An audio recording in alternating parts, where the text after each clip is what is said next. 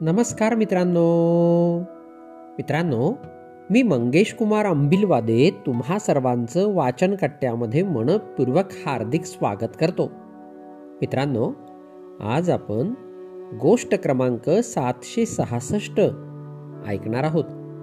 आजच्या आपल्या गोष्टीचे नाव आहे मनुष्य देह हा दुर्लभ. चला तर मग गोष्टीला सुरुवात करूया. एकदा एका राजाने खुश होऊन लोहाराला चंदनाची बाग भेट दिली. लोहाराला चंदनाच्या झाडांच्या किमतीचे नॉलेज नव्हते. त्यामुळे त्याने त्या झाडांना कापून त्यांचा कोळसा करून विकला. हळूहळू संपूर्ण बाग रिकामी झाली. एक दिवस असाच राजा त्याच्या घराजवळून जात होता. राजाला वाटले लोहार आता खूप श्रीमंत झाला असेल.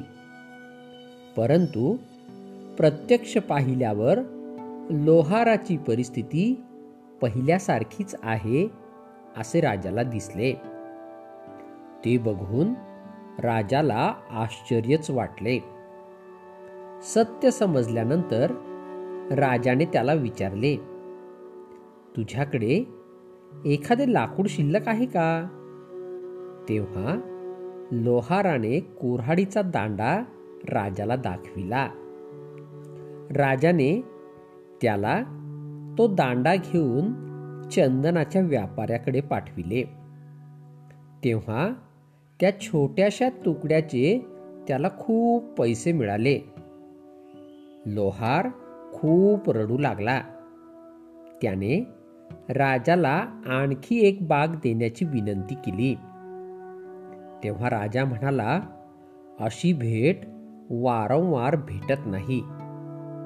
मित्रांनो आपले आयुष्य त्या लोहारासारखेच आहे.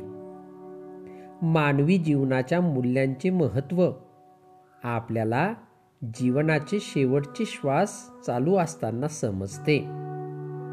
पण त्यावेळेस आपण म्हणतो देवा मला आणखी थोडा वेळ दे. परंतु त्यावेळी वेळ मिळणे अशक्य असते. मानवी जीवन अनमोल आहे. असे जीवन परत मिळणार नाही. गोष्टीचे तात्पर्य या जगात एक नंबरची दुर्लभ गोष्ट कोणती असेल? तर ती म्हणजे मनुष्य देह.